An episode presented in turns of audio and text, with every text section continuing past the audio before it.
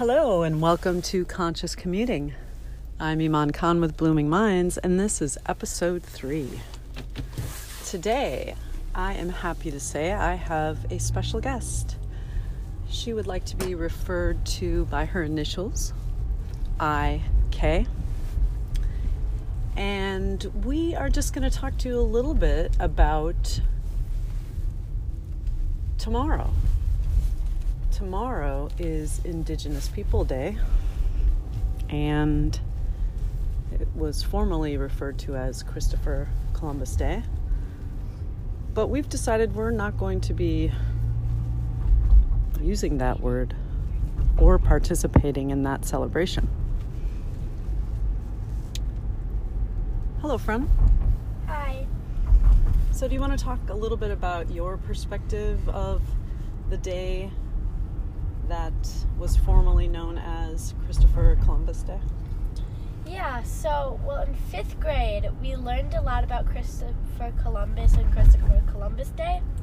When he found the land, it, there's already people living there, so let's, first of all, it's not his land. Second of all, he killed those people by putting them in stakes and roasting them, then putting their dead body parts in a parade. I mean, if people are actually smart enough to, pres- to celebrate someone that literally killed so many people, then celebrated it to a parade, then they must be a little cuckoo. So, your thoughts about it actually being a holiday here in the United States sounds like you're pretty horrified by that. I mean, holidays are supposed to be happy and fun. This holiday is sort of more forgotten and stupid. I mean, there shouldn't even be this Christopher Columbus Day. I mean, it should be Indigenous People Day, or this should even be uh, Christopher Columbus Day. This is true. Do you have school tomorrow? Uh, no, I don't. Oh, you don't have school tomorrow. Yeah, um, I think you might be pulling my leg actually because I do know the person who is supposed to be taking you to school, so yeah, but I'm very sick, so okay. I'm uh, physically disabled right now. So I see. so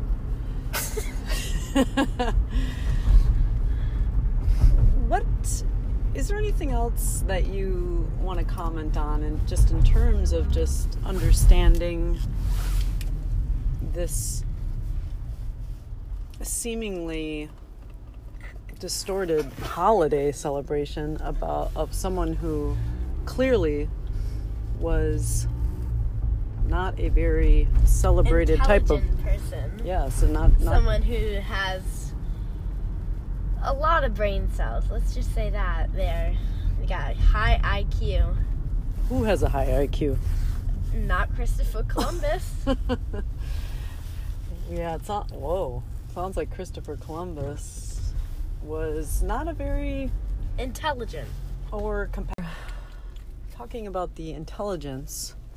Well, we were joking around, which um, I think what I'd like to ask you is what what do you think? What are you?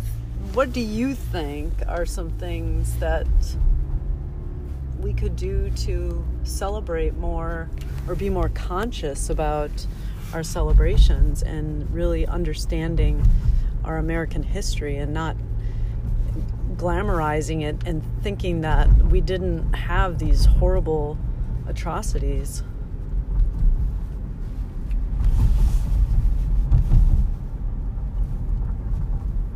What do you think? Oh, you're talking to me. I thought you were asking them. No, I was, I was, was talking to myself. It seems like I was.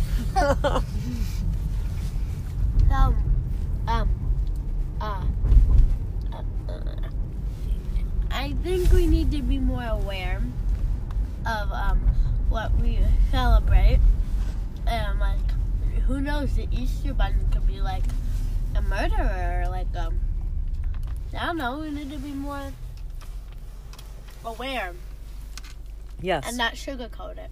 This is true. We need to be more conscientious about our history and all of it, not just the the nice parts that we think we want to remember, even the uncomfortable parts like slavery and oppression and all of those things that sometimes people just don't want to talk about because it makes them feel uncomfortable. But we have to have uncomfortable conversations, I think, for things to change. I disagree. No one should be put in a place where they're uncomfortable and don't choose to talk about it. But if they're not uncomfortable and just don't want to talk about it at all, then I mean they don't really care. And they should care because this is our society and it needs to be changed. Right. So what you're saying is no one should be forced into having conversations if they're not comfortable. Uh huh. But if they are comfortable, just don't want to.